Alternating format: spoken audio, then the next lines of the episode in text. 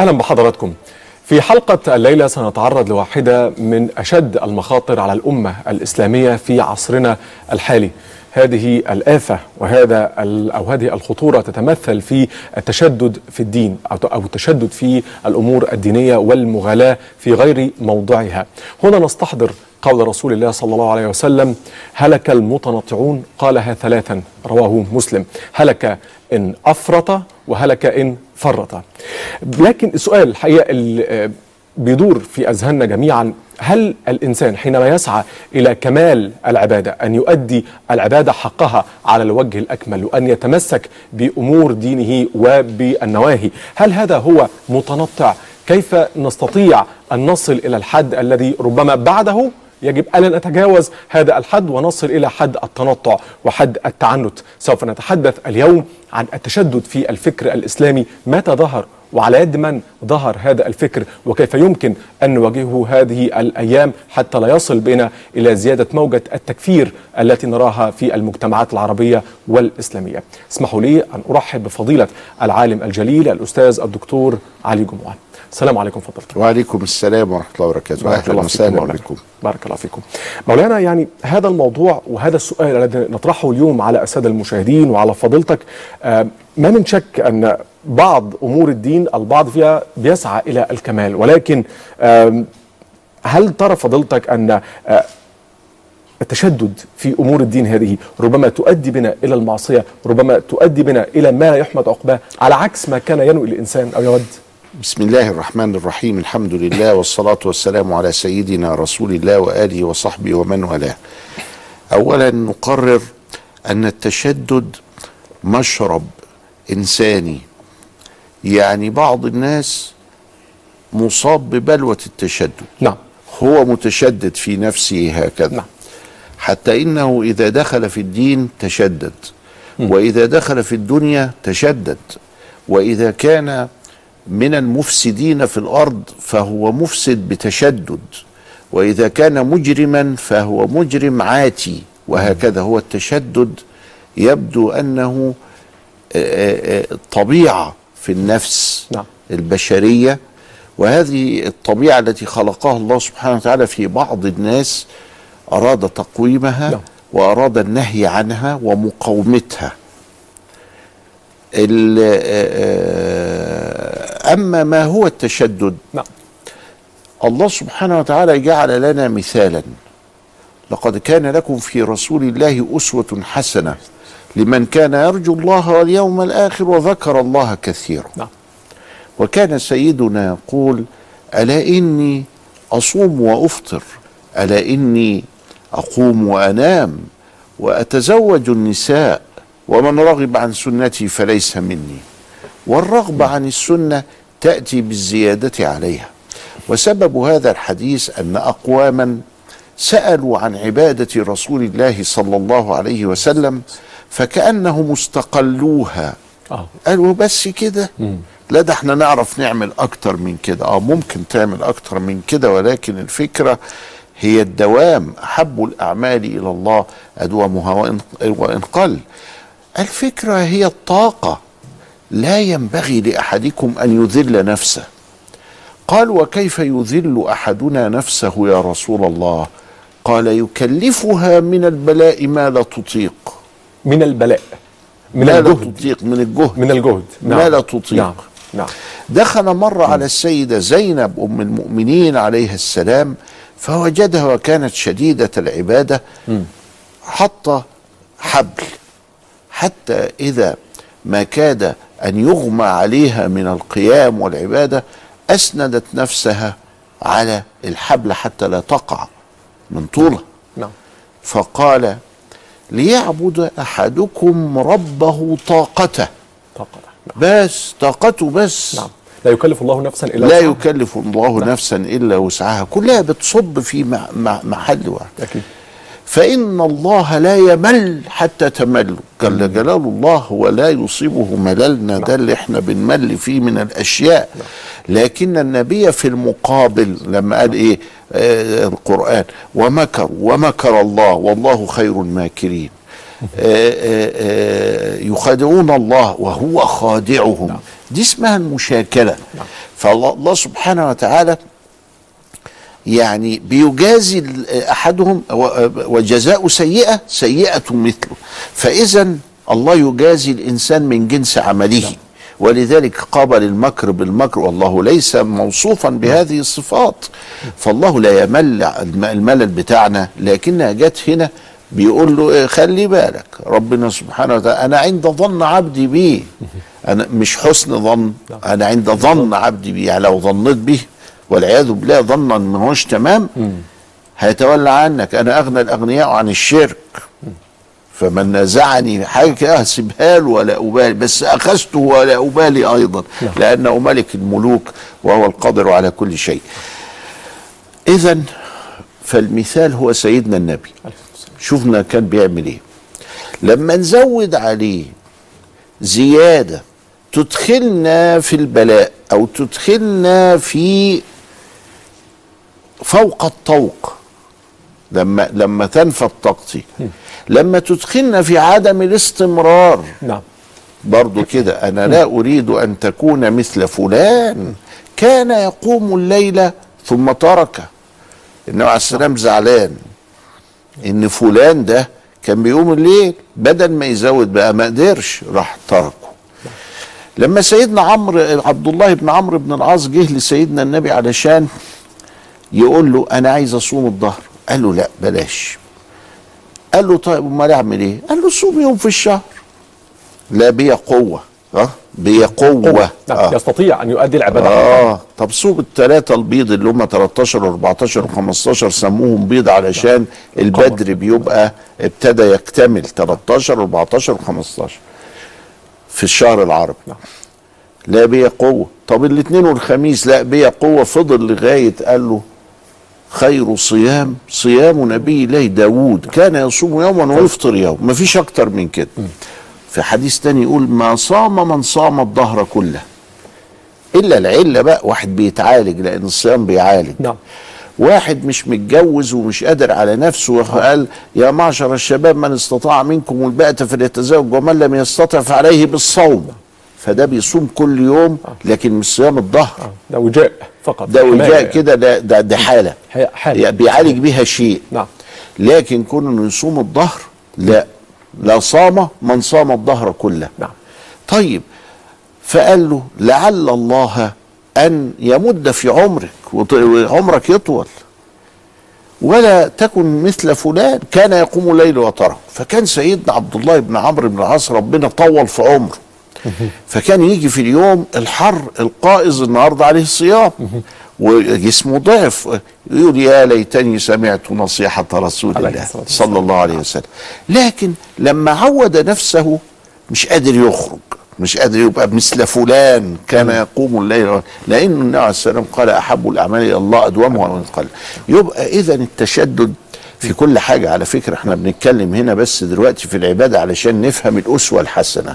وما آتاكم الرسول فخذوه وما نهاكم عنه فانتهوا. ويسروا ولا تعسروا بشروا ولا تنفروا. ده كلام سيدنا صلى الله عليه وسلم. حتى مولانا فكرة أن الرسول صلى الله عليه وسلم حينما كان يعرض عليه أمر دائما ما كان يختار السيدة عائشة كانت. تقول كده. نعم. ما خير بين أح... بين أمرين نعم. أحدهما أيسر من الآخر نعم. إلا اختار الأيسر هنا هنا حكمة يا مولانا ده ده ده ده, ده نمط جميل آه. جوه هو اصله كان جوه جميل صلى الله عليه وسلم فده حاجة يعني حاجة حلوة نعم طيب فضلتك ال ال هذا الفكر ربما الإنسان يقول أنا أود أن أتشدد في أمور الدين وأن أستمسك بهذه العروة آه لكي لا يدخل إلي الشيطان وأحصن نفسي بمسافة بعيدة عن المعصية. لكن وفقا للحديث هو على فكرة بس اتفضل. قبل ما نتكلم ده كلام حلو قوي ده هو كده الشيطان ضحك عليه. آه يعني أول ما يقول كده أنا عايز أتشدد عشان الشيطان ما يدخليش ده كده الشيطان دخله؟ أيوه. إزاي يا مولانا؟ ما هو بيقول له ما تمشيش على النهج النبوي آه. امشي على نفسيتك انت. ونفسيتك عايزة وعايزة وعايزة فخليك معاها. أيوة. وإحنا هي نفس اللي النبي زعل من الصحابة دول اللي اتفقوا عليه في إنه الله ده كلام قليل. لا أنا عايز أكتر بقى. أنت عايز أكتر ما ينفعش. ما ينفعش. الشيطان كده دخل نعم صحيح. ولذلك سيدنا ما سابهمش علمهم. وهم على طول استجابوا. أكيد. آه لأن واحد منهم قال أصوم ولا أفطر والتاني قال أقوم ولا أنام والتالت قال أقرب لا النساء. أقرب النساء فالنبي عليه السلام علمه. و- والحكاية دي ما هياش مختصة بالصلاة. يقول الإمام النووي إنها مش للصلاة بس ولا للعبادة بس دي في الحياة كلها. لابد من اليسر. في الحياة كلها. نعم. ولذلك قال رحم الله رجلا سمحا. إذا باع وإذا اشترى وإذا تقاضى. نعم. يبقى السماحة دي وعدم التشدد يعني مباحة كده هو حاجة حلوة. ولذلك تجد المتشددين دول يعاملون المرأة معاملة آه، شديدة. وكأنهم يمنون عليها. نعم. وكأنهم آه، آه، يعاملونها بعنف. وهكذا. وكأنها سوءة. جدا. ده حاجة آه هم بيتمنوا يعني بيقولوا آه يا رب انت خلقت المخلوق ده ليه؟ إلا إذا كان بقى لخدمتنا وإحنا نتمتع بيه. حاجة نعم. حاجة خارج نطاق المفهوم القرآني والمفهوم النبوي والمفهوم الإسلامي بتاتا. نعم. مولانا مع المفهوم آه، النبوي. في إطار هذا الحديث يعني هلك المتنطعون هل ما نراه اليوم أو في عصرنا الحالي ومنذ عقود من التكفيريين من هؤلاء الذين بدأوا آه، على يعني في في أنفسهم رغبة من أجل معرفة الدين والالتزام بقواعد الدين ثم تشددوا ثم أصبح هذا التشدد شكل من أشكال التكفير ثم التفجير. هل ده مولانا هو المقصد في معنى الهلاك؟ هو الحقيقة بدأ التشدد مع الجهل. جه واحد أعرابي لسيدنا النبي صلى الله عليه وسلم والأعرابي معناه أنه بعيد عن مجالس العلم. نعم. بالظبط يساوي عندنا في أيامنا دي الأمي. أيوة قد يكون شاعر ولا قد يكون كذا ممكن لكن هو أمي في مجال الدين. هذا الأمي قال للنبي صلى الله عليه وسلم يا رسول الله اعدل يا محمد فإنك لم تعدل قال له أي حاجة استأمنني الله من فوق سبعة أرقع من يعدل إذا لم أعدل؟ سيخرج من ضئضئ هذا يعني من من من من أفده آه آه. من الجينات بتاعته. سيخرج من ضئضئ هذا قوم يحسنون القيل ويسيئون الفعل. شوف إزاي يحسنون القيل ويسيئون الفعل.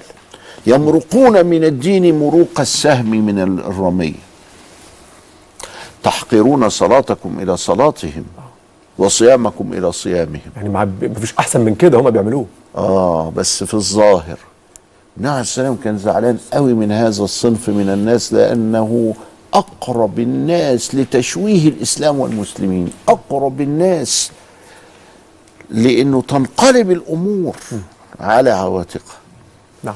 أحداث وبعدين وصفهم في غير هذا الأحداث الأسنان سفهاء الأحلام. يبقى مفيش عقل. وسنهم صغير ودخلوا في الدور جديد. طبعا بعضهم بيكبر. نعم. ما هم أحداث الأسنان بدأوا فيه نعم. بنمسكه حدث كده. يا أخينا ماذا فعل؟ أنت بتعمل إيه؟ قال أنا قريت نيل الأوطار للشوكاني. ثم ماذا؟ بس خلاص ده, ده, ده, ده الشوكاني ونيل الأوطار ده أنا قريت مغني المحتاج في شهر. ده أنا قريت المغني لابن قدامة في شهر. المغني لابن قدامة ده مع الفهارس 15 مجلد. أراه ما شاء الله في شهر. إزاي بقى؟ على السرير. طيب. هذه الهيئة تولد هذا التكفير والتفجير والبلاوي إلى يوم الدين. هي دي. ليه؟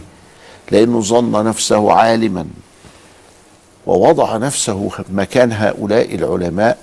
وكمان ناط العلماء. قال لهم لا ده أنتم مش فاهمين حاجة. ده أنا اللي فاهم. هذا هو الجهل. فهذا هو الجهل بعينه. نعم. هذا هو آه، آه، آه، اللي تولد من هذا الرجل الخوارج اللي سميناهم الخوارج. والنبي عليه السلام حذرنا منهم قوي نعم. وقال الخوارج كلاب النار. نعم. وبعدين الخوارج دول ظهروا وكانوا يظهرون في كل جيل. خوارج عصرهم. أما الخوارج اللي ظهروا أي وحاربوا سيدنا علي ده هي الفرقة ال- اللي النبي عليه السلام حتى عطلهم أوصاف جسدية لبعضهم علشان يعرفوا إن دول كده. لما تروح بقى تشوف إيه ده هتلاقي الجهل. الجهل. طيب اسمح لي فضيلتك نستكمل في باقي صفات هؤلاء المتنطعين هؤلاء المتشدد المتشددين الجهلاء بأمور الدين لكنهم للأسف يعني آه، يلقون بهذا على غيرهم ويسبوا الغير بأنهم مفرطون في الدين. أستاذن فضيلتك وحضراتكم سؤالنا على آه، الفيسبوك وعلى تويتر هو هل تعتقد أن التشدد الديني يحمي هذا الشخص المتشدد من الوقوع في المعصية؟ منتظرين إجابات حضراتكم اللي بالفعل الحمد لله ملأت آه، صفحة البرنامج على الفيسبوك وكمان منتظرين كل أسئلتكم فضيلة الإمام هيرد عليها بعد الفصل إن شاء الله.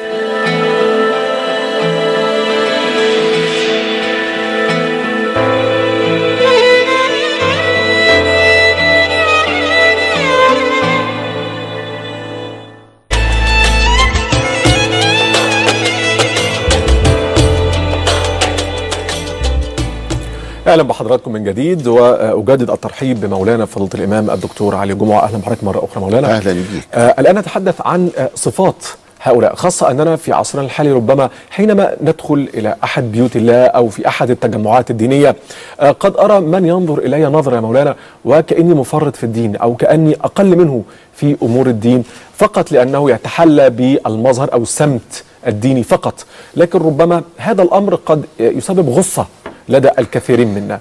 كيف يمكن أن نتعامل في هذه المواقف مع هؤلاء مولانا؟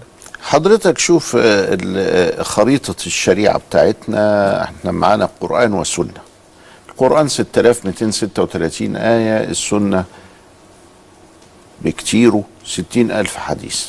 نعم. كل الشريعة من البيع والشراء والزواج والطلاق والعبادات والمعاملات والشهادات 300 آية. كل الشريعة 2000 حديث من أولها لآخرها. نعم. 2000 على 60 يطلع واحد على 30 يعني 3 في المية 3 وتلت في المية. نعم. 300 على 6000 يطلع واحد على 20 يعني 5 في المية. طب وال 95 في المية راح فين؟ أخلاق. أخلاق. من ضمن الأخلاق دي قال لي لن يدخل الجنة آه، من كان في قلبه مثقال حبة من خردل من كبر. أخونا ده اللي تزيى في الخارج بأشياء ما بين المندوب ما بين الحسن ما بين ال- حتى الواجب. أفسد كل ما فعل بالكبر. إنه يبص لك ويحتقرك بنظرة بمخ. حتى بال... ب... بس حتى بالتصرفات يا مولانا ده أو باللفظ يعني. الإمام النووي في الأذكار بيقول دي الغيبة والنميمة. ما هياش باللسان بس. ده كمان لو إنك احتقرت أ- أخاك يبقى اغتبته ونميته. لو قلت أنا أحسن منه يبقى اغتبته. ولذلك سيدنا النبي لما كان مثلا أنا شايف واحد مريض قدامي وملجأ إلى الله بقى أقول اللهم الحمد لله الذي عافاني مما ابتلى به كثيرا من عباده. يعني بشعر بمنة الله عليا مش بشعر بأفضليته عليه بقول له يا رب أنا ممكن كنت تعمل فيا كده أنا ضعيف وكذا إلى آخره. فهؤلاء الذين يتكبرون يفسدون أعمال أنفسهم. نعم. وده أحد عناصر التشدد. التشدد جاي من الجهالة والتشدد جاي من التعصب والعناد. يقول لك المعاندة لا المساندة. يعني مش بيساند أخوه ده هو بيعنده. أهو ده يبقى متشدد. نعم. اللي آه، آه، آه، وضع كبير جدا الناس دي بدراستها. ولذلك لما خرج الحجاج الحجاج ده عمل حاجة غريبة جدا. ده قاتل الرافضة وقتل الخوارج الاثنين وعلشان يبني الحضارة قتل الاثنين لولا أنه كان بيقتل بعبط ب ب ب من غير أو ترتيب بجور. وبإسراف. نعم. لكان الحجاج ده علامة في التاريخ. وفي بعضهم عمل كده الحجاج المفترى عليه وكذا. نعم. ليه بقى؟ لأنه لقاه بيبني حضارة وعمارة وأصلح اللغة وخدم القرآن. الله. صحيح.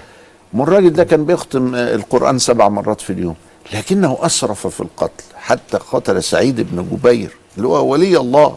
وكان يقول مالي ومال سعيد. وهو في أواخر كده. فالمهم إن التشدد ده لا يأتي بخير.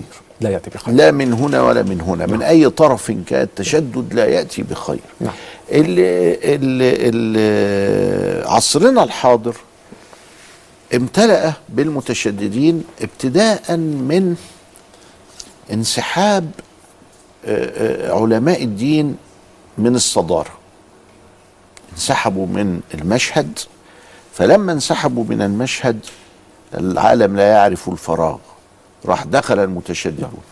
طب اسمح لي يا مولانا أنا آسف جدا للمقاطعة ولكن اسمح لي لو رجعنا 800 سنة إلى الوراء يعني في القرن السادس والسابع الهجري نتحدث عن شيخ الإسلام ابن تيمية. آه، وطبعا حضرتك ممن راجعوا آه، موسوعة فتاوى ابن تيمية. البعض قال بأن هذه الفتاوى بعض من هذه الفتاوى ربما هي من فتحت الباب ولو قليلا لبعض الآراء المتشددة التي استمرت حتى عصرنا الحالي. ما مدى صحة ودقة هذا القول يا مولانا؟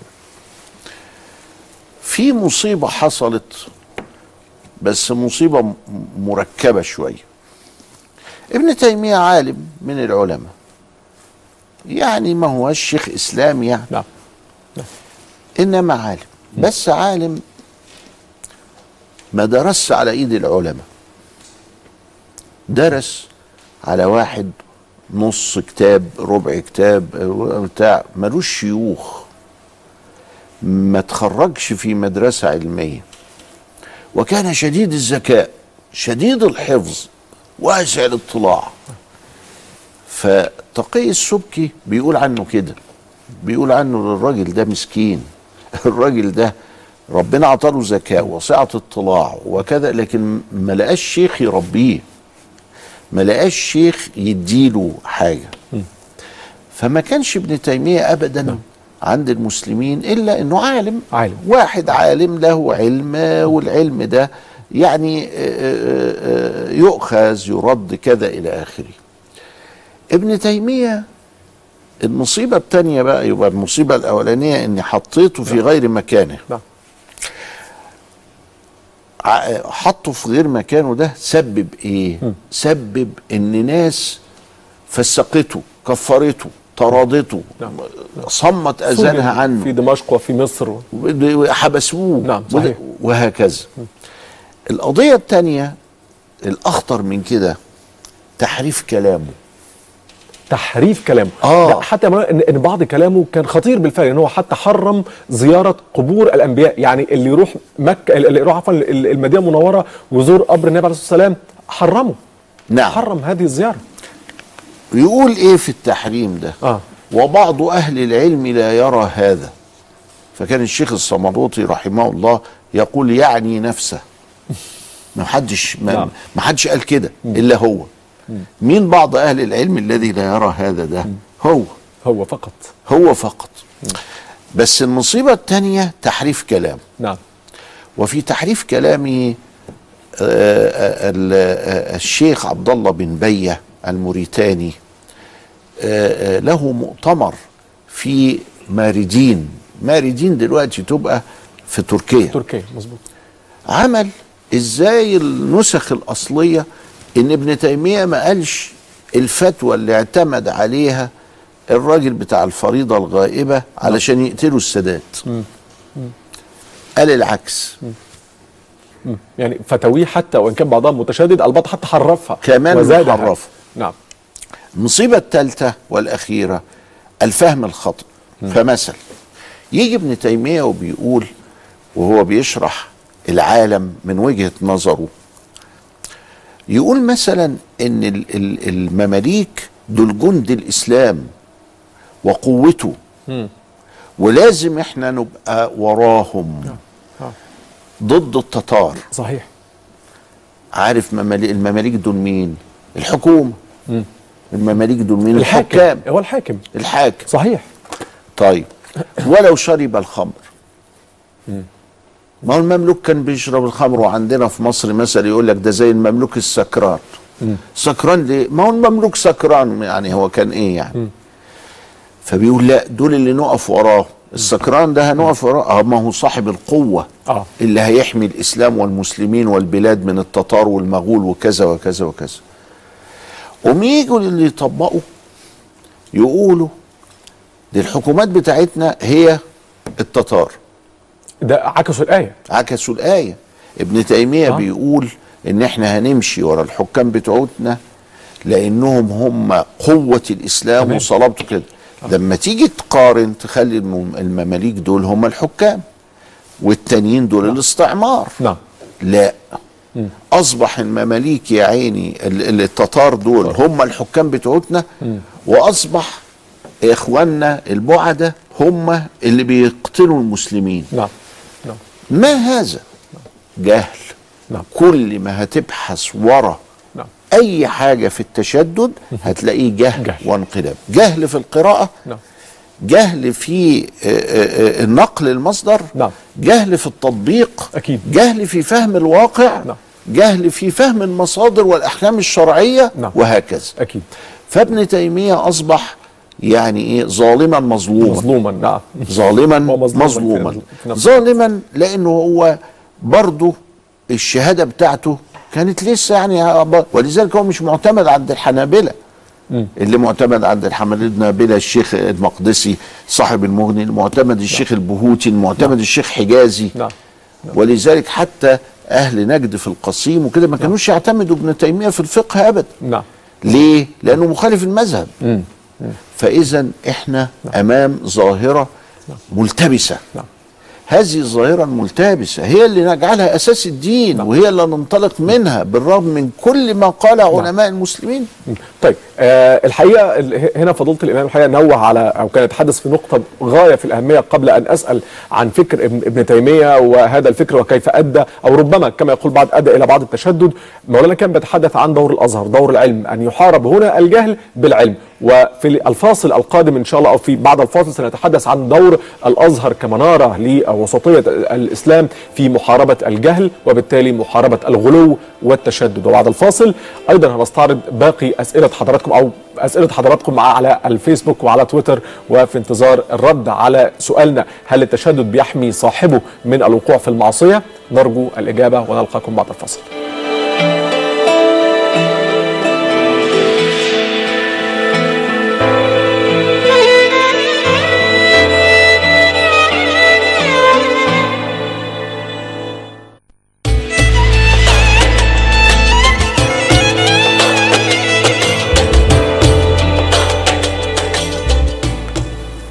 أهلا بحضراتكم من جديد. آه، هنستعرض بعض من آه، إجابات حضراتكم على آه، سؤالنا النهارده. سؤال كان بيقول هل تعتقد أن التشدد الديني يحمي صاحبه من الوقوع في المعصية؟ نشوف بعض من إجابات حضراتكم. زمزم مختار آه، بتقول لا آه، لأن الدين يسر لا عسر والتشدد يخالف منهج الرسول صلى الله عليه وسلم. زينب خضر بتقول التشدد يحمي من المعصية وقتيا لكن للأسف له رد فعل ولو مع مرور الزمن يؤدي إلى المعصية بالفعل لأن التشدد غير مبني على أسس عقلية أو علمية أو شرعية بل هو مبني على قهر النفس فقط. الواقع يتسع والمت والمتشدد يضيق أو يضيق. فإذا اتسعت النسبة بين الإنسان وواقعه إما أن يصاب بمرض نفسي وإما أن يقع في المعصية. نور الله تقول الوسطية هي التي تؤدي للطاعة وليس التشدد وأعتقد والله أعلم أن التشدد نفسه معصية. محمد عرفة بيقول آه، والدي يرحمه الله كان دائما يقول التشدد ده أسوأ شيء في الدنيا. التشدد بكل أنواعه ديني أو سياسي أو اجتماعي نتائجه سيئة حتى لو لم تظهر فجأة. حسنة الدنيا تقول بالعكس لأن التشدد في حد ذاته معصية. الإسلام دين وسطية ودين يسر. آه فضلتك هل التشدد ممكن أن يكون آه بيحمي من المعصية إن كان وقتيا لفترة ما زي ما بتقول آه الأستاذة زينب؟ هو التشدد بي- بينهي الإنسان بيودي طاقته. ولذلك الأستاذة زينب وهي بتتكلم بتتكلم على نفاد الطاقة. هي آه، آه، آه، واحد عنده رصيد والرصيد نفد. كان غنيا فافتقر.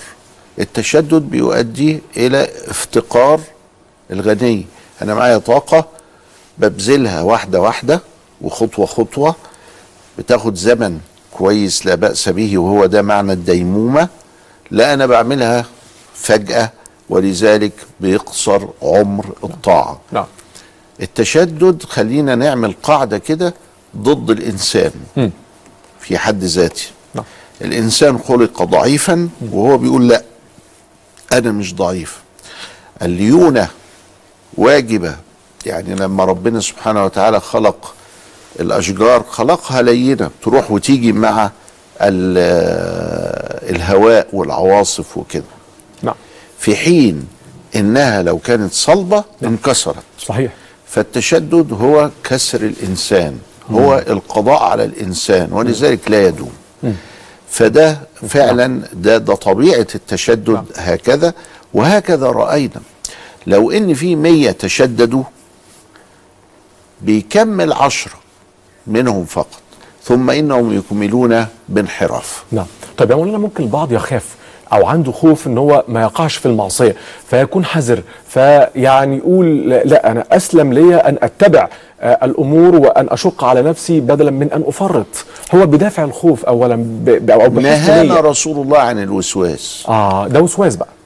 نهانا عن الوسواس. وإن إحنا من ما- ربنا ده كان مشايخنا يقول من كمال الإيمان نعم. إن ربنا سبحانه وتعالى ما يعملش وسواس معك ما يخليكش من أهل الوسواس نعم. من كمال الإيمان صحيح في الوضوء وفي الصلاة وفي التعاملات وفي النظافة وفي آه. كذا يتشدد قوي يا مولانا مثلا في الوضوء يعني كده. الصحابة ما كانتش كده آه الصحابة كانت آه. المدينة قليلة الماء وكانت الآبار في المدينة قليلة ولذلك كانت أمور ال ال ال الوضوء والاغتسال نعم. والطهارات نعم. وكذا إلى آخره سهلة أكيد. وكان آه، لما النبي عليه السلام كان يتوضأ بمجة زي دي يعني أدي الكمية بتاع آه، الوضوء بتاعه وواحدة كمان يبقى الاغتسال. فقال له التابعي بيقول للصحابي بيقول لي بس ده ما يكفينيش أصل أنا راجل عندي شعر كده وبتاع وما يكفينيش الماء قال آه، كفى من هو خير منك نعم. اللي هو سيدنا صلى الله عليه وسلم.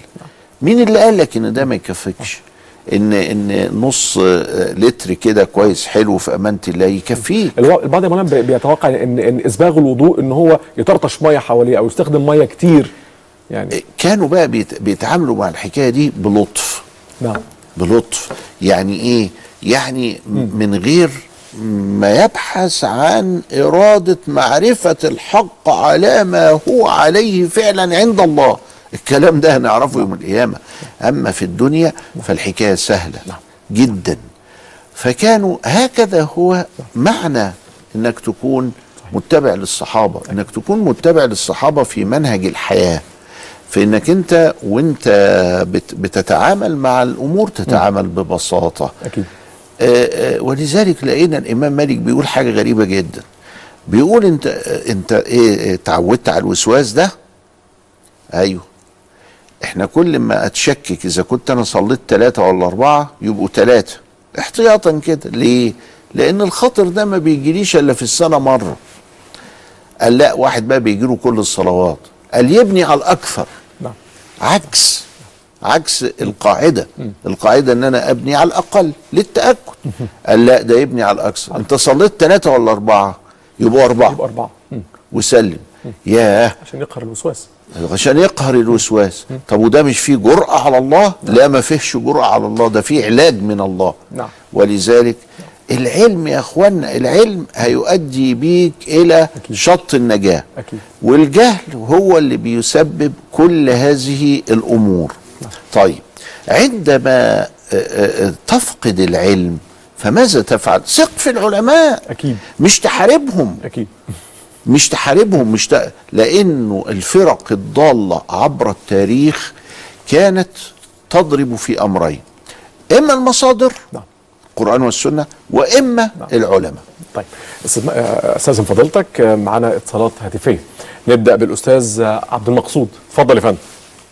السلام عليكم. وعليكم السلام. ورحمة الله. وبركاته. اولا إحنا بنشكركم آه، على البرنامج ده لأنه جه في توقيت طبعا مهم جدا. بارك الله فيك. خصوصا خصوصا بعد تقد... بعد ظهور الجهلاء اللي تصدروا المشهد في الفترة السابقة ولوثوا بعض الاسماع وبعض الناس بالافكار وال... والفتاوى الكثيرة آه، اللي لخبطت آه، الشعب أو أكثر الشعب يعني. فبنشكركم على البرنامج ده و- وجزاكم الله عنا خيرا. شكرا يا سيد عبد المقصود. اتفضل. بس هو في سؤال صغير. اتفضل يا فندم. معلش استفسار هو لو في دعوة حج للشخص يعني مثلا زوجته دعته للحج وهي كانت في السعودية و وهل الحج في في فترة في ده بيحسب له ولا لازم يبقى من ماله الحلال؟ أو هو بياخد على نفس عهده إن هو يسد هذا المبلغ؟ حاضر. ده سؤال. والسؤال الثاني معلش النقطة الثانية بخصوص برضو القرض بتاع اللي هو السيارة. هل ده برضو حلال ولا في خاصة إن في بعض الفقهاء قالوا إن السيارة بتعتبر من الرفاهية بينما. الآخر قال لا ده بقت من الضروريات. حاضر يا فندم تحت أمر حضرتك. وجزاك الله خيرا عنا. شكرا. بارك الله فيك. آه، أم محمد اتفضلي. أيوه السلام عليكم. وعليكم السلام ورحمة الله. عايزه أكلم فضيلة الدكتور لو سمحت. فضلت. حضرتك. والله أنا ليا ابني سافر بره وبعد ما سافر ساب مراته وقال لي أنا رميت عليها اليمين هناك. وبعد ما سافر وجا غاب سنة وجه وبعدين قلت له ردها يا ابني قال لي لازم يكون أبوها حاضر. مم. عشان ما ردهاش من غير ولي. فعايز أسأل فضيلة الدكتور هذا صح ولا غلط؟ حاضر يا فندم. الأستاذ محمد؟ أستاذ محمد؟ ألو. اتفضل يا فندم. السلام عليكم. عليكم السلام. وعليكم السلام. حياتي لحضرتك ولكل العاملين في البرنامج. شكرا يا فندم. ممكن أكلم فضيلة الشيخ؟ اتفضل. آه، بعد إذنك يا فضيله الشيخ آه، وحضرتك كنت ذكرت قبل كده إن في دعاء لما يبقى الإنسان آه، بيائس كده 129 مرة ل- اللي هو يا لطيف. نعم. ففي دعاء للمريض لما يبقى مريض قوي وخاصة إن هو صار فتره المرض ممكن يقول برضه في حاجة زيها أو ولا دعاء معين؟ حاضر. حاضر. حاضر يا فندم. حاضر. حاضر. آه، أم محمد اتفضلي يا فندم. السلام عليكم. وعليكم السلام. وعليكم السلام. ازيك يا دكتور آه، علي؟ أهلا وسهلا. إحنا عندنا بيت بسألك بس كان عندنا بيت في قرية تبع آه، بني سويف. وفي مشاكل وربنا رزقنا بجيران مش كويسين اذونا باعمال لاولادي ولزوجي. وتعالجنا الحمد لله والشكر بالقرآن. فهم يعني نظام بلطجية عايزين يشتروا بيتنا.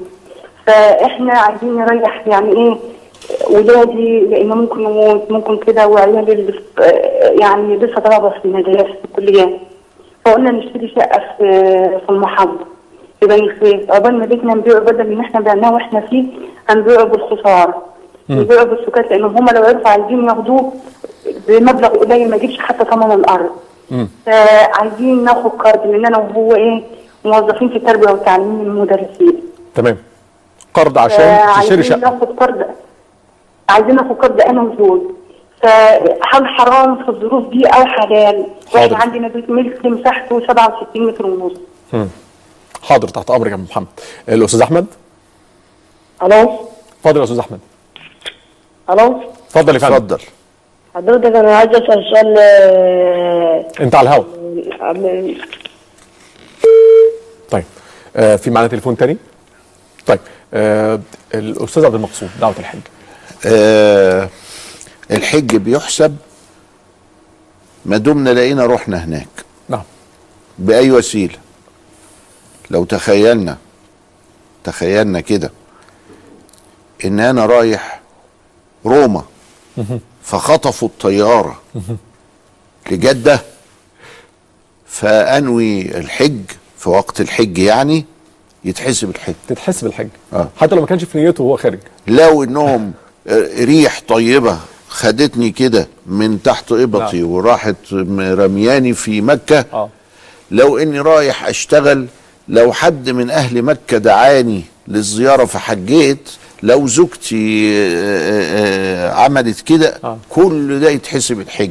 الحج حج ملوش دعوة مين اللي دفع النفق طب مولانا البعض بيقول آه، الشركات اللي بتعمل آه، جوائز حج وعمرة الناس بتقول إيه ده شيء من آه، يعني زي النصيب زي الحظ زي الكلام ده فممكن يبقى فيها هنا شك. آه، لما نبحث في الشركة إذا كانت كده ولا لا. آه. الشركات اللي هتعمل يا نصيب وحظ هو وكذا. هو هو سحب. يعني فكرة السحب فكرة إن هو ما دفعش من حر ماله ما اجتهدش في هذا لا، المال ان هو جه. في مسابقة. ما هياش آه، في قفه واحدة. دي, دي صور مختلفة.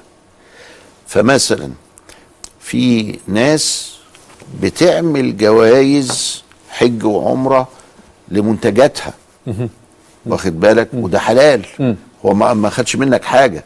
ده هو بيقول لك انت آه، لما هتفتح الكوبون هتلاقي حاجة دي أيوة. قرعة دي ما ما فيهاش حاجة آه. لكن اللي هيعمل بالتليفونات والتليفونات تجيب فلوس ومن الفلوس دي هو يربح وبعدين يطلع واحد واثنين اتصل أكتر هو ده أكتر. اللي قالوا عليه أيوة. بالحرمة صحيح. يبقى إذا مش كل الجوائز دي فيها وفيها تمام. فيها حاجات حلال وحاجات حرام معلش يا مولانا أنا آسف حضرتك قلت إن لو واحد اضطر اتخطفت وراح روما فجأة لقى نفسه في في جدة ينزل آه، ينزل يؤدي وي- المناسك آه، طب طبعا. هنا ساعتها فرضيا أنا آسف أيوة، دي بقى. فتوى افتراضية يعني آه الإحرام هيكون منين ساعتها من جد. من جدة بقى خلاص آه أمر واقع. يعني. لأنهم نصوا أن أهل سواكن سواكن دي قصاد جدة في السودان. نعم. لو نزلوا أحرموا من جدة لأنه ما لهمش ميقات. يحرموا من جدة. أنا ما أعرفش الميقات فين. آه ففرضا هو خلاص جدة. آه هو كده بقى آه، وجد نفسه في جدة نعم. يبقى يحرم من جدة. يحرم من جدة. طيب. نعم. وده منصوص عليه يعني. نعم. حتى دي كمان تخيلوا. نعم. طيب. آه عايز يشتري سيارة يشتري سيارة والسيارة ما هياش آه، مترفة ي- ياخد التمويل ويعمله للسيارة. آه أم محمد ابنها. رمى يمين آه، ومن سنة. طبعا ده لو كان هو رماه رمي صحيح يعني وقع الطلاق وعايز يرجعها تاني يبقى لازم إرادة البن لازم عقد جديد. آه. فهو بيقول أنا عايز الولي فهو ليه حق. الولي آه، آه، آه، يحضر والبنت تقول له مرة تانية زوجتك نفسي قدام الولي أو الولي يقول له مش يا فندم زوجتك كده المفترض إنها تزوج نفسها لأنها سيب؟ ولا لأ؟ آه، هو عايز كده. هو ماشي على مذهب من يرى أن الولي ودول الجمهور ركن من أركان العقد. نعم. وده شيء طيب على فكرة ما هوش وحش. بس يبدو ان ام محمد مش عايزه تعرف أبوها إنها اتطلقت. تمام. أصلا. تمام، تمام. فده هو الإشكال بتاعها فبنقول لها لأ كل حاجة لازم تبقى واضحة والولي يحضر يبقى أحسن نعم. يا أم محمد اتفضل يا فندم. آه بيقول المريض نعمل فيه إيه من في الدعاء الفتحه الفتحه لو آه، رقية قوية جدا وعددها سبع مرات. نعم. لأن هي سبع آيات فبتتلى سبع مرات. ونفس المريض هو اللي يتلوها على نفسه أو غيره يتلوها عليه فبإذن الله ده دعاء آه، طيب. والدعاء يا جماعة ما بيتعارضش ولا يمنع العلاج اللي ربنا خلقه. نعم. الدواء والحقن والحاجات مش يبطل دي علشان يجرب إحنا مش هنختبر الله إحنا بناخد الأسباب وبنقول يا رب. نعم. الفلاح يلقي الحب ثم يدعو يقول يا رب نعم. لكن لو ما ألقاش الحب والله في سماء ما, ما هي ما ما, نعم. ما ما هينتج حاجة فبعض الناس بيقولوا أنت بتقول والله في سماء هو ده مش يبقى يعني مش مظبوط إن نقول والله في سماء آمنتم من في السماء نعم. ما هو ربنا بيقول كده نعم، اتفضل. طيب أم محمد عايزة تشتري برضو شقة نفس الوضع روحي تمويل واشتري بيها الشقة وربنا يسهل إن عليك. شاء الله. معانا تليفون من الأستاذة داليا. اتفضلي يا فندم. أيوه السلام عليكم. وعليكم السلام ورحمة الله. آه، تحياتي لحضرتك وفضيلة الشيخ. أهلا وسهلا. أهلا بحضرتك. أنا بس عايزة أسأل على حكم العمل في البنوك الخاصة في آه، يعني قطاع ال- الائتمان والقروض. قروض الشركات. أنا بس عايزة أعرف حكم العمل في ال- في ال- حاضر يا فندم تحت أمر حضرتك. أستاذ محمد؟ أيوه. اتفضل يا فندم. السلام عليكم. وعليكم السلام ورحمة الله السلام. وبركاته أيوه السلام عليكم. وعليكم السلام ورحمة الله وبركاته. لو, أيوه عليكم السلام. عليكم السلام ورحمة الله وبركاته. أستاذ محمد بعد إذنك ممكن حضرتك توطي خالص الت- التلفزيون؟ بعد إذن حضرتك وتسمعني بس من التليفون. أيوه أيوه ح- سؤال أيوه حاضر. حضرتك. مولانا مع حضرتك اتفضل بالسؤال. أيوه حاضر. أنا عامل عملية مثانه مثانه نقل مس... شايل المثانه ربنا فالبول بينزل في كيس بره ال... بره جسمي. تمام. وبعدين الوضوء دلوقتي لما باجي بتوضى آه مع ساعات بتوضى آه بجمع الظهر والعصر بوضوء واحد والمغرب والعشاء بوضوء واحد. كما سمعت والله أعلم. وبعض الناس قالوا لي آه لازم تتوضأ كل صلاة. وبعدين ساعات بيشق علي خاصة لما تبقى الدنيا برد. نعم. فأفيدوني أفادكم الله. بارك الله فيك. الله عني كل خير. ربنا يديك الصحة والعافية يا أستاذ محمد. الأستاذ سامي؟ أيوه يا فندم معاك اتفضل يا فندم. السلام عليكم. وعليكم السلام يا أستاذ سامي. اتفضل يا فندم وعليكم السلام. سؤالك. آه، أنا كنت عايز بس أوجه لسياده الشيخ سؤال آه، هو شخصي شوية يعني. اتفضل. آه، كنت بسأله بس بالنسبة لحكم الدين في المرأة التي تعيش جوزها في في المعاشرة الزوجية. المرأة التي لا تطيع زوجها في آه. يعني بمعنى لا تعطيه حقه يعني. ما بتديش حقه. آه وبرغم ان إن هو بيقول لها إن ده الملائكة ممكن تلعنها أيوة. من عند المساء لحد الصباح. تمام. وبتعرف كده بتقول لا ده أنا عند ربنا. أنا جازي عند ربنا. أنت مش هقدر أنا أعمل حاجة زي كده. مع العلم إن هي عندها ثلاث أولاد واطفال وحاليا دلوقتي طالبة الطلاق. مم. طيب يا فندم حاضر. آه فضيلة الشيخ هيرد على حضرتك. الأستاذ محمد؟ أستاذ محمد؟ طيب الأستاذ محمود؟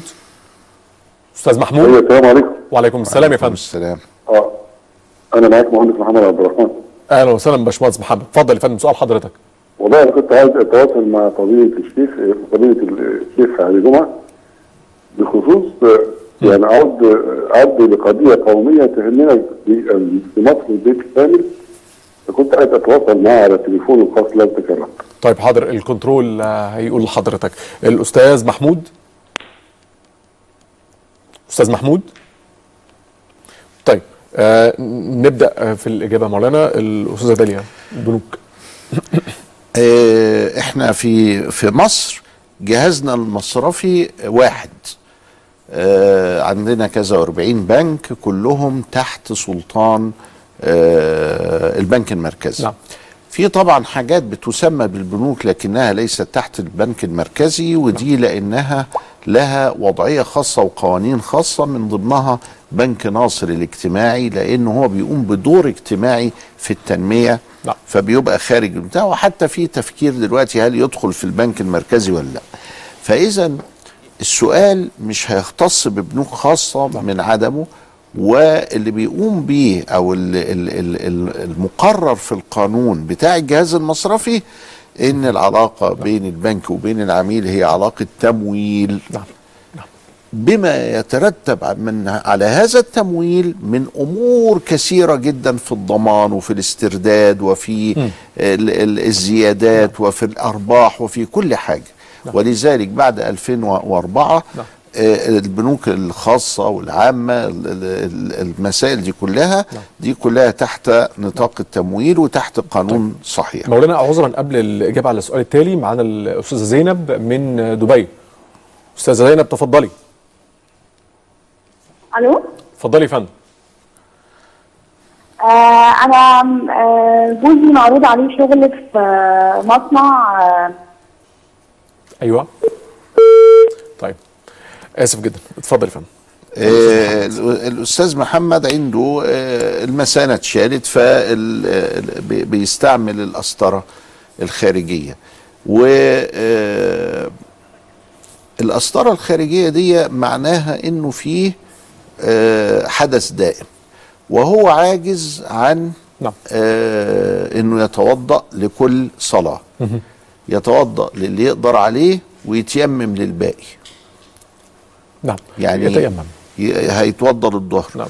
يأذن العصر معاه حتة زلطة كده يضرب على وجهه وعلى إيديه وينتهي ويقوم يصلي. نعم. وهكذا. نعم. نعم. يبقى, مش- يبقى اذا اتفضل يا فندم. هي هي اللي يقدر عليه. نعم. ال- ال- المقدور والميسور لا يسقط بالمعسور نعم. مش شرط في كل صلاة أو قبل قبل كل صلاة. م- ما هو زي ما قلنا كده إنه هي- هيتوضأ هو قادر يتوضأ آه. للظهر. جه العصر مش, مش قادر بقى يبقى يتيمم. يتيمم. جه المغرب قدر. قدر يبقى يتوضأ. ما. قدرش يخليها بالتيمم. نعم. خلى كله بالتيمم إذا ما قدرش. خالص، ما أيضاً. قدرش يتوضأ خالص. آه لأنه من أصحاب الأعذار. نعم اتفضل فندم آه السيد سامي. بيتكلم عن الزوجة التي لا تطيع زوجها في مشكلة يا سيد سامي. يعني القضية هنا مش أحكام فقهية. دي القضية هنا إن في ورطة ولذلك قال في. الآخر دي طالبة الطلاق. آه. لا ده في ور ده في حاجة لازم نقعد ونتصارح ونذهب للأطباء نذهب للمرشدين نسأل اللي أكبر مننا وهكذا. أكيد. آه أنت عايز أقول لك إيه؟ إن الست اللي ما بتطوعش جوزها في المعاشرة هتدخل النار. طب افرض إنها هتدخل النار. نعمل إيه بقى في الحالة بتاع الزوجة اللي عندها ثلاث أولاد ومش راضية؟ في حاجة ما هو في على- حاجة- آه، آه. آه طب عبال ما تدخل طرأت. النار دي هتدخل النار في الآخرة. أيوه. لكن آه، آه، لكن إيه يعني عايز يخوفها؟ بالخوف ما عرفتش تحل المشكلة. قالت لك طلقني. مطلقني. خلاص يغني الله كل من سعته نعم. طب والأولاد الثلاثه أكيد. طب والأسرة اللي هتتهد؟ فيبقى اذا في مشكلة ورا الكلام ده.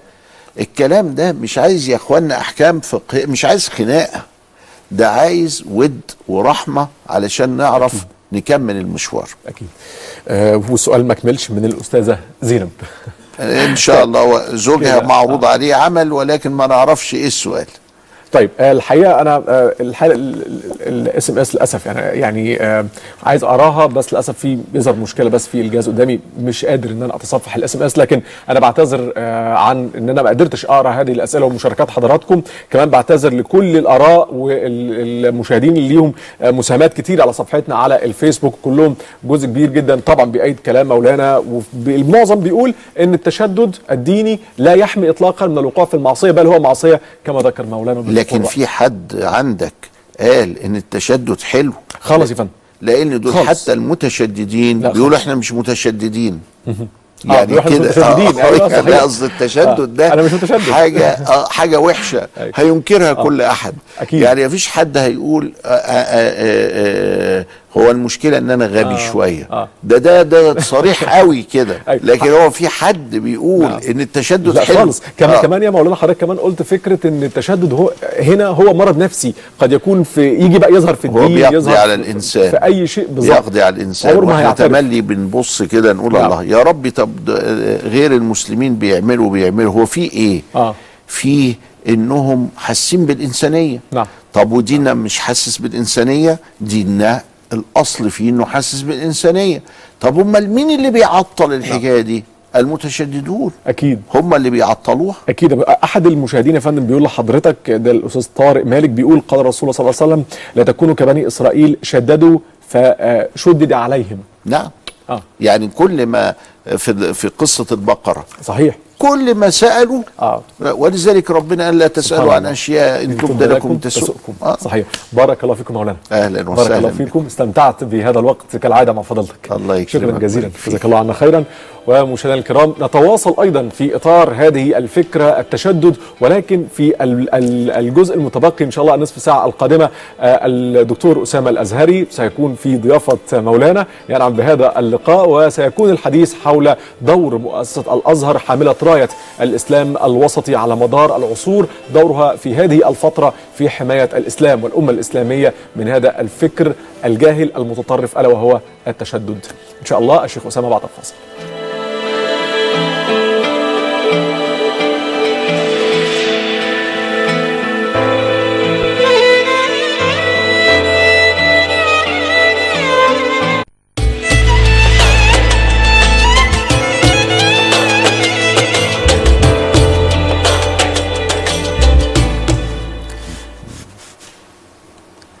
بسم الله الرحمن الرحيم أهلا وسهلا بحضراتكم في بقيه هذه الامسيه الازهريه التي ننزل فيها جميعا ضيوفا في رحاب استاذنا ومولانا الامام سيد الشيخ علي جمعه حفظه الله. وكان سياق الكلام ممتدا حول قضيه التشدد وانه قبل ان يكون اجراءات ومنتجات وعبارات وسلوكيات وتصرفات انه في الحقيقة سمه نفسيه تجعل صاحبها يسلك هذا المسلك المتطرف المتشدد في سائر شؤون حياته. سؤالي لمولانا يا مولانا في قصة ابن عباس التي ناظر فيها الخوارج وأقنع عددا منهم بالعدول والرجوع إلى المنهج الصحيح. آه، أول حوار جرى بينه وبينهم أنه آه، ارتدى أفضل ما يجد من تلك الحلل. أفضل وأفخم جب عنده لبسها ودخل بها حي المتشددين. فلما شافوه قبل ما يبدأوا النقاش العلمي الأكاديمي بيقولوا له وما هذه الحلة التي ترتديها؟ فقال لهم وما تنكرون علي ولقد رأيت على رسول الله صلى الله عليه وسلم أفضل ما يكون من تلك الحلل اليمانية. إيه الملمح ده من ابن عباس؟ هل فقد الجمال هل عدم الشعور بالاتساق من السمات التي آه، تكون نفسية المتشدد؟ بدون شك المتشدد دائما تراه قاسي والقاسي لا يدرك الجمال. ابدا. لا يدرك الجمال ابدا. ولذلك تجد كلامه آه، قبيحا. تجد صوته عاليا. عاليا. في صخب وضجيج. في صخب. تجد آه، آه، آه، يهمل في نفسه على ظن أنه من الزهاد الورعين وده اللي أدى بأئمة الإسلام بأن الزهد في القلب وأن اللهم اجعل الدنيا في أيدينا ولا تجعلها في قلوبنا. قلوبنا. هذا الذي أدى إلى إبراز حديث إن الله جميل يحب جم الجمال عندما نعم. ظن بعضهم أن الإنسان إذا كان ثوبه جميلا ونعله جميلا أن هذا نوع من أنواع الكبر. أيوة. فقال الكبر غمط الحق. وليس الكبر في فإن الله جميل يحب الجمال. هذا الذي آه، آه، رأيناه في الخوارج عند اختلال الميزان. اختلال الميزان. اختلال الميزان في يد الخوارج جعلهم يعني آه، آه، آه، يبحثون في دم البعوضة وهم يذهبون لقتال علي رضي الله تعالى عنه وأرضاه رضي الله عنه أيوة. يعني هيقتلوا ابن ابن عم رسول الله هيقتلوا أصل أهل البيت هيقتلوا أمير المؤمنين. آه، أمير المؤمنين هيقتلوا باب مدينة زوج العلم. آه، زوج البتول. بنت الرسول البتول هيقتلوا أول من أسلم هيقتلوا كل ده وبيبحثوا هو دم البعوضة اللي ضربها على إيديه فعملت شوية دم كده نجس ولا ما نجس يتوضى ولا ما يتوضاش يصلي ولا ما يصلي وحتى جهلة لأنه مماسة النجاسات ليست من نواقض الوضوء. يعني افرض إن أنا مسكت نجاسة بيدي كده أروح أغسلها. دي خبث مش حدث. آه ده خبث وليس يغسل الموضع حدث ولا ينقض الوضوء. الحدث أمر اعتباري ما دمنا في جلسة أزهرية بقى. قائم بالأعضاء يمنع من صحة الصلاة حيث لا مرخص. حيث لا مرخص. فحدث لكن ده خبث ده فإيه اللي جاب إن حاجة أنا لمستها بإيدي وكانت اللمس ده بإيدي يعني في نجاسة وأزلت النجاسة الحمد لله وطهرتها وبعدين طهرت إيدي. الوضوء على حاله. الوضوء على حاله. فحتى هم جهل في الأحكام وجهل. فيجي الراجل ده ما يشوفش الجمال. ولذلك أول ما شاف في الحله في الحلة على ابن عباس. إنها غالية. إنها أنت فخيمة. انت أنت بتتكبر علينا ولا المنظر بالك يعني؟ إزاي؟ لكن ما شافش فيها إنها جميلة. هو ما شافش. ولذلك اعترض. ولما هيشعر هيبص للجمال فإنه مش هيدركه فهو مش شايفه جمال. وهنا نصل إلى ما يسمى بالتساوي. بمعنى؟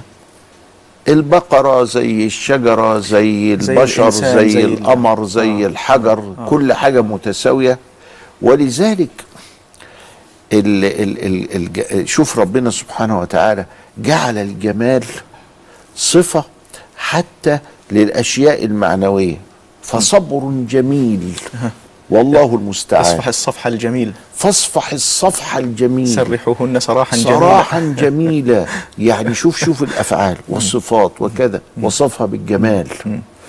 طيب دي حتى, حضرتك الهجر هجرهم هجرا جميلا. لما نيجي بقى في الأكل تجد الخارجي ده بياكل بس عشان يعب كده ما بيتذوقش. لكن أصحاب الكهف قالوا فلينظر أيها أزكى طعاما. فليأتكم أزكى طعام. فليأتكم برزق منه وليتلطف. أيوة. يعني ال- ال- ال- الأداء الأكل ال- جاي حلو وكمان التلطف وهو بيعمل مع الآخرين علشان الآخرين دول عايزين يقبضوا عليهم يعني ظنا منهم إن هم مسلكه وتصرفاته في غاية اللطف وال- والرقي. مع بعضها. أيوة أيوة. أزكى طعاما. أزكى طعاما. ده جمال. فحتى في التذوق وهو جعان. ده 300 سنة وتسعة ما كلش. خلي بالك. 300 سنة قمرية. 300 آه، بتاع ده 300 سنة شمسية. 309 قمرية. شا- قمرية. وهو ما كلش. لازم قايم يا عيني. ما هو طلب الطعام. يتضور جوعا كما يقول. أهل اللغة. هات أي حاجة. أيوة. خلينا ناكل. لا مش أي حاجة. حتى حتى مع الجوع. يعني تبقى ملكة الحس هتتأخر لك. نص ساعة زيادة بس لف علشان تجيب لنا أحلى حاجة يا سلام، يا وأجمل سلام، حاجة. يا سلام، يا سلام. أنت فين ولا فين؟ ود- ودول حضرتك الناس اللي غاية في الرقي اللي ربنا قال إنهم فتية آمنوا بربهم وزدناهم هدى. أقول لك ربنا راضي عنه عظيم عظيم. ولما قص قصصهم قصه للاعتبار. وزكاهم غاية التزكية. فإذا أدي أدي رضا الله إن هو يطلب أزكى طعاما. لكن هؤلاء الناس اللي, اللي, اللي, ولذلك النبي عليه السلام قال الصلاة بحسب ابن آدم لقيمات يقمن صلبة. هي ح- حاجة كده إيه؟ لطيفة. ثلاث حتت ثلاث لقمات. لقيمات يقمن صلبة. ولكن التاني قاعد يهت يهت في الأكل من غير على فكرة الأكل الكتير يذهب المذاق. آه. يعني ما, ما يبقاش فيه مذاق يبقى فيه بيعبي بطنه آه. بس كده. آه. فالمؤمن يأكل في معن واحد والكافر يأكل في سبعة أمعاء. طيب مولانا يعني كمان ربطها بالإيمان. آه. نعم. حضرتك آه، ال- الن- النفسية المتشددة دي بهذه الصورة التي إذا عبرت على أي مشهد جمالي في الكون وفي التصرفات وفي الأخلاق وفي السلوكيات لا تتوقف عنده لا يؤثر فيها. أنا عايز حضرتك تساعدني على رصد هذه النفسية وهي بتقرأ القرآن. تعبر على آيات السعة والرحمة والقيم والأفق وال- وبناء النفس وصناعة الحضارة فلا تتوقف عند هذه الآيات هي لا تراها. أصلا. أصلا. هي ترى الرسوم. آه. حتى لا يبقى من القرآن إلا رسم. ولا يبقى من من, الإسلام الإسلام إلا إلا اسمه. اسمه, شوف أهو ما هو ما هو فهو بي بيقرأ القرآن بس هو بيقرأ حروف كده. عارف بيفكر في إيه؟ إنه ليه بكل حرف عشرة آه عشرة من ال- الحسنات. الحسنات. يعني النفسية الكمية البحتة يعني أنا فوجئت ببعض هؤلاء المتشددين الكلام ده كان من 30 سنة أو حاجة زي كده. وهم ينعون على التجويد. آه، حسن الأداء في تلاوة القرآن الكريم. تجويد القرآن مش عايزينه. فأنا تعجبت جدا. إيه المعنى ده؟ حضرتك التجويد اللي هو ينعكس في أذهاننا سيدنا الشيخ المنشاوي سيدنا الشيخ رفعت سيدنا الشيخ محمود علي البنا سيدنا الشيخ مصطفى إسماعيل. الأداء الصحيح آه. إعطاء الحرف حقه ومستحقه. ومستحقه. حقه يعني في المخارج ومستحقه يعني في الصفات. نعم. فأنا بدي الحرف مخرجه والصفات بتاعته. وهذا على مستوى الحرف ثم الكلمة ثم ال ال ال الجملة. والأداءات اللي اللي بتدخل بقى على مستوى الجملة في العلو والهبوط اللي هم بيسموه الجواب والقرار. عظيم عظيم. لكن يعني يعني في قصتين. قصة قواعد التجويد وقصة الأداء الذي هو كالألحان من السماء. يعني هو ده بقى الشيخ رفعت والشيخ المنشاوي آه. وكده. ده ده أداء آه، عالي حضرتك ممكن يراعي أحكام التجويد بس صوته معتاد يعني مثلا. عادي. آه. آه, آه. بيقرأ معتاد. آه. لكن ده معترض على التجويد نفسه. أصلا آه. أمال حضرتك عايز يخلي القرآن إزاي بقى؟ يقرأه هكذا كما يريد يعني. المهم إنه ما يغلطش في التشكيل. آه. آه. فأنا تعجبت من هذا المعنى ولكن ربطته بعد كده بهذا. أيوه. بالقسوة بالعنف بعدم الرفق بعدم الجمال. فأصلا المتشدد دون دول منزوع الجمال منزوع. إدراك الجمال. أيوه. وهو بيقرأ بيقرأ كما مش بيقف عند الآيات وكانت الصحابة تقعد خمسة خمسة. خمس آيات خمس آيات. يحفظهم يدبرهم يعيدهم. تتغلغل في النفس. فيعيشوا القرآن. لكن ده ما ب... لا ده مش كده. ده القضية إنه ده قرآن يكون فيه كالحل المرتحل فيروح ويجي يروح ويجي يروح ويجي. يبقى اذا ده معاش. هو آمن آه. هو قرأ آه. هو آه، آه، يمكن فهم. إذا كان بيقرأ التفسير ولا حاجة ممكن يكون فهم ظواهر النصوص. ولذلك هتجد المتشدد من أجل هذه الصفة يقف عند ظواهر النصوص. عظيم عظيم عظيم. وده شيء متفق عليه. كل المتشددين وقفوا عند ظواهر النصوص. ما هو حضرتك النفسية كده متسقة مع بعض متسقة. مع بعضها مفيش إدراك للجمال فمفيش تعمق في الإدراك في في نفسية كمية فمفيش زيادة عن في اللزوم. ن- نفسية كمية يبقى إذا هو هيخرج. في النهاية إنه بيقف عند ظواهر النصوص. يجدها أنها أقرب إلى قلبه. تعال بقى عندنا في الأزهر. لا ده بيتكلم على أول حاجة المقاصد تاني حاجة المصالح تالت حاجة المآلات رابع حاجة مراد الله خامس حاجة الجمع بين النصوص سادس حاجة إيه ده؟ نسق. ده في نسق كبير. هندسة كلها يعني شبكة أيوه. ولذلك إحنا في ورطة مع المتشددين. بعض الناس يقول لك يا أخي أنت أنت زعلان منهم ليه؟ دول ناس طيبين. لكن لا ما همش ناس طيبين أن يتصدروا قبل أن يتعلموا. والعلم موجود عندنا في معهد عريق منهجا كتبا محافظة على الموروث مما تركه آباؤنا بصورة لافتة للنظر دفاع عن الإسلام تمسك بأهل السنة والجماعة وهم أوسط فرق المسلمين قبول للتعدد عظيم. انفتاح للقلب آه، آه، علم وعلم مساعد لهذا العلم تجربة طويلة. ترى ترى تراكمت فيها الخبرة. آه، والسمعة. لما تطلع بره وتقول له أنا الأزهر يقول لك أيوه أنا بحب الأزهر ده. أنا ما بحبش ده وده ولا لأن إحنا جربناه. عبر أجيال فأثمر ثمرة يعني موزونة. هل الأزهر يعني إحنا دلوقتي كنا الأزهر ده هو انت راجل مشتغل بعلماء الأزهر. نعم. ففي الشيخ عياد الطنطاوي. الطنطاوي راح روسيا. في روسيا آه. ودرس هناك واتجوز هناك وخلف هناك. ومات ودفن هناك. ود ومات ودفن في هناك. طيب. و ومعه راح رفاعة الطهطاوي إلى باريس. الشيخ علي الجرجاوي في الرحلة اليابانية. والشيخ علي الجرجاوي ظن نفسه وصل إلى اليابان وهو كان نزل. فين حضرتك سنغافورة يبدو ان هو في تايلاند إنه نزل تايلاند وعدم معرفته اللسان وهو كان صحفي آه. ويبدو ان هو نزل تايلاند لأن كل ما وصفه في. في الرحلة اليابانية لا يوجد في اليابان ولا في التاريخ آه فهو شاف مكان آه، مجتمع وصفه في كتابه في كتابه ان هو هو ظن متوهم إنه هو كده في لأنه هو راح لمؤتمر الأديان وبيقول إن مؤتمر الأديان فاته يعني عبال ما وصل إلى هناك آه. كان كان انتهى آه. آه. ومؤتمر الأديان يعني كان في اليابان آه. لكن هو ما وصلش اليابان أصلا لأنه أيوة. كل حتى الفنادق اللي وصفها ما هياش موجودة في اليابان ويظن أنها موجودة في تايلاند. أيوه أيوه. لكن كانت فكرة فضيلتك إنه الشيخ عياد الطنطاوي آه، آه، نموذج أزهري عاش في عايز روسيا أقول و... ادي إحنا مت... متصلين بالعالم من 1800 وشوية و30 وكده أيوه أيوه. حصل حاجة حصل حاجة أي أداء في أزهري. العالم.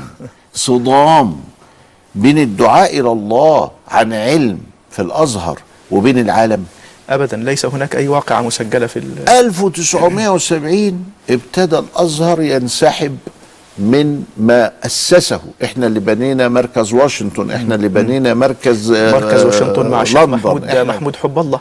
مثلا. آه، لندن مع إبراهيم الجيوشي.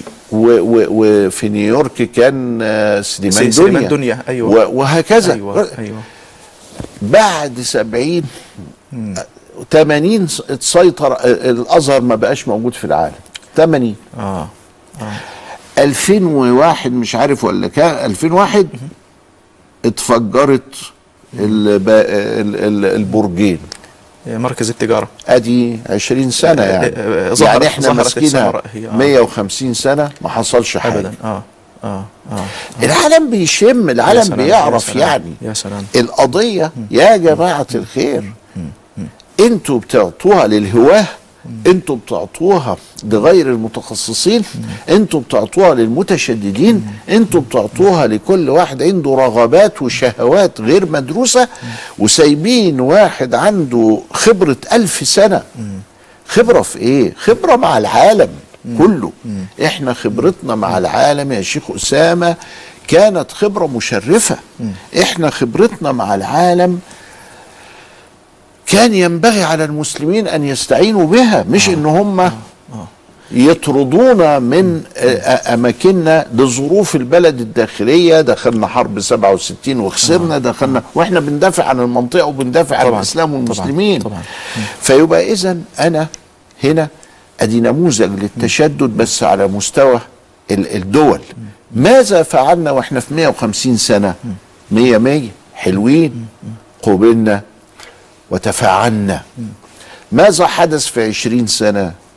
الدمار. مصيبة. الدمار. مصيبة اصطدام الدمار. خلت الراجل يطلع آه، صدام الحضارات وخلت الراجل التاني يقول و- التاريخ وهكذا. آه آه فإذا إحنا أمام نماذج من هذا آه، على المستويات في فرد في آه، جماعة ومجموعة في وصولا إلى المستوى الدولي. نعم. كان حضرتك النموذج بتاع سيدنا عبد الله بن عباس آه أنا بفتكر كده وأنا بفضيلتك بتتكلم آه الحديث اللي في البخاري أن جماعة ذهبوا إلى سيدنا أبي موسى الأشعري وسألوه في مسألة فأفتى فأخذوا قوله إلى ابن مسعود وقالوا له هل توافق على قول أبي موسى؟ قال لا. ب- بفتوى أخرى. فرجعوا بكلام ابن مسعود إلى أبي موسى مره تاني قالوا له أنت فضيلتك قلت بكذا بس قرينك في العلم سيدنا ابن مسعود بيقول بكلام تاني. فاحنا عايزين نشوف رأيك إيه. فأبو موسى قال لهم لا تسألوني ما دام هذا الحبر فيكم. ال ال النموذج الجمالي ده يا مولانا اللي هو كله إنصاف كله رقي كله رد الأمر إلى أهله آه مفيش مكابرة آه فيه مسلك آه في غاية اللطف. يشبه تصرف سيدنا ابن عباس لما ارتدى أفضل ما عنده من الحلل وهو مقدم على مناظرة علمية. المشاهد الجمالية دي هل أقدر أقول إنه هي دي اللي تم تجميعها وصياغتها والتنظير لها وتحويلها إلى منهج هو جوهر المنهج الأزهري ال ال ال الربط ده يعني طالما يعني يسعدني تأمله فيعني إحنا عندنا كتب عملت كده يعني آه، لو قعدت تعيش في قراءة سير أعلام النبلاء. ب ب ب هتعيش في وسط هذه المعاني. أبو موسى كان رجلا أسيفا كان رجل كده إيه طيب نعم. هادئ النفس. الهدوء ده هو اللي يعمل كده هو اللي يخلوه أيوة. يخليه هو ما فيش نزاع. بس دي كانت سمة الصحابة. لغاية ما كان الواحد من التابعين يدخل على عشرة من الصحابة تلف عليهم ويقول له لا اسأل فلان اسأل فلان اسأل لغاية ما يرجع له تاني يقول له وبعدين؟ ما قولوا لي بقى. رحت لهم كل إيه مرة. الحكاية؟ واخد بالك. وكان وكان ده منهج الصحابة. ابن عباس بقى لما لما راح كان رايح بخطة. مم. لأن سيدنا علي قال له قال له ما تجادلهمش بالقرآن. لأن هم دايما هيسحبوك للظواهر بتاعته. وهيقعدوا يلففوك بقى. فإن القرآن حماله أوجه. أيوه. هتقول له كده يقول لك لا مش معناها كده ده أنا كفرك. إنما خليهم جادلهم بالسنة. ولذلك آه، هناك أهمية كبرى في قضية المصادر. بعض الناس ينكرون السنة ويعتمدون على القرآن وبعض الناس تنكر القرآن وكأنه غير موجود.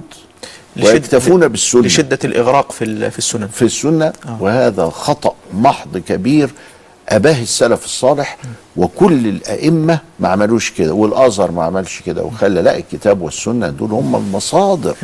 ومعاهم أدلة أخرى زي الإجماع والقياس وكذا إلى آخره وفي أدلة مختلف فيها تحت عنوان الاستدلال وبمجموع هذا فابن عباس رايح كده رايح بخطة إنه هو مش هيجزأ. أفتؤمنون ببعض الكتاب وتكفرون, وتكفرون ببعض, ببعض. هيديهم الحيل. وما آتاكم الرسول فخذوه وما نهاكم عنه فانتهوا. إذا قل إن كنتم تحبون الله فاتبعوني يحببكم الله. إلى آخره. مش هيسيب دي مش هيسيب ال ال الجو العلمي ده. ال- الجو العلمي ده. نمرة اتنين يلبس الحل نمرة ثلاثة يترفق بهم. نمرة عظيم، أربعة عظيم. يجيب على كل أسئلتهم ما يسيبش إشكالية تحيك في النفس وتسبب ارتباك ذهني للإنسان مثلا آه. آه. وبالرغم من كل ده هم كانوا 6000 آه، آه، رجع منهم 2000 مع حبر الأمة مع من دعا له رسول الله صلى الله عليه وسلم وقال اللهم فقهه في الدين. وعلمه التأويل. حبر الأمة بلا منازع اللي هو سيدنا ابن عباس. ترجمان القرآن. ترجمان القرآن وإلى آخره. ما عرفش يجيب إلا التلت. طب أقول لحضرتك هل أقدر أعتبر إنه الألفين دول هم اللي اللي عندهم قابلية إدراك جمال المنهج؟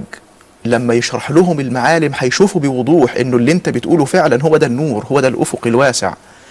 وإنه كان في عندهم إشكالية أربكت الذهن خلته يميل إلى التشدد. بس بمجرد ما اتضح ليه المنهج والنور والبصيرة عدل إليها. التاني ده إيه؟ ده نفسيته إيه؟ ليه مقفول كده رغم إنه رأى الجمال ده كله وسمع هذا النقاش العلمي؟ الضلال البعيد. الضلال البعيد. واحد عايز يركب الإسكندرية فراح راكب لقطر أسوان. فلما لقى محطة بني سويف جاية قال لا بيضحكوا عليا. باقي المنيا أسيوط سوهاج وصل لغاية أسوان شاف هناك بو- بحيرة ناصر ولا السد بعد العالي. أسوان ولا السد العالي ولا منين آه الله. هو البحر صغر كده ليه؟ والله مجموعة مضحكة من الأوهام والرغبات والشهوات لا أكثر ولا أقل. الضلال البعيد يعني إيه؟ يعني أصل كذا. محطة بقى. الهوى. بع- بعد بعد. فاللي 2000 دول واللي مش راضي أصله من شب على إذا كان هو عمل روحه زعيم ومش راضي بقى خلاص قفل. والموعظة مش هتصل إلى ق- قلبه. وده شفناه في من سكن القبور أو من اشتغل بال- بالقبر. نيجي نوعظه بالموت. مش ما فيش خلاص بقى. مستهلك عنده يعني. عباء آه. مستهلك. آه. آه. واحد أدمن على المخدرات. تيجي تقول له بطل المخدرات يقول لك والله نتمنى لكن مش قادر يعمل كده. فده إدمان نوع من أنواع الإدمان ونوع من أنواع ال- البعد وده بيأتي بالزمن. أيوه. نعم. أيوه. طب مولانا ال ال الأزهر الشريف أنا أقدر أقول وأنا مطمئن انه هو الوريث المعتمد المنضبط الشرعي الصحيح لهذه المدرسة الجليلة اللي كلها نور وجمال و- وأفق اللي بتعيد ترتيب المعطيات والعلوم والمعارف في الذهن علشان الذهن ينور. آه الأزهر الشريف النهارده في مصر ما زال بفضل الله يعني آه، بحر علم بحر نور. إيه اللي نقدر نقوله للمجتمع؟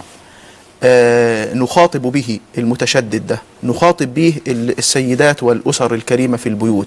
هل أقدر أقول للأسر اطمنوا الأزهر معاكم وشادد حيله جنبكم وكتفه في كتفكم. هل أقدر أقول للمتشدد راجع نفسك مرة تاني وارجع اقرأ وال وال واليد مبسوطة إليك. حاول مرة تاني إنك إيه حضرتك ال ال الرسالة الموجزة اللي أقدر أوصلها له؟ رسالة أزهرية نابعة من تاريخ الأزهر من نوره من جماله. أحمد أمين في كتاب حياتي قال إن الناس انفضوا عن الأزهر. ولما انفضوا عن الأزهر رجعوا له مرة تانية سنة 1919 لما قامت ثورة 19 ضد الإنجليز. آه. الشعب بيلجأ إلى الأزهر في المحن وإحنا في محنة. عظيم. والأزهر بيفتح أبوابه. عظيم. والقبطي والمسيحي والمسلم دخلوا الأزهر وطلعوا منه. علشان في مواجهة الاحتلال الإنجليزي. ولذلك الأزهر ده تحول إلى بيت الأمة. بيت الأمة وبيت العائلة. الأزهر هيلجأ إليه الناس لأنهم عرفوه حتى لو قصر أيوة. في بعض مراحل التاريخ أيوة. حتى لو انسحب أو طرد أو أو أو أو منع من أداء مهمته ولكنه جاهز. جاهز. فما دام الشعب هيلجأ إلى الأزهر الأزهر لن يخزق الأزهر جزء عظيم، من الشعب عظيم، الأزهر عظيم، مرآة الشعب. عظيم عظيم. ولذلك هو متوائم معه أساسا. أما بالنسبة للمتشدد فليس لنا إلا أن نقول اللهم اهده. آمين آمين. شكرا. أشكرك يا مولانا. آه على لقاء ونلقاكم على خير إن شاء الله.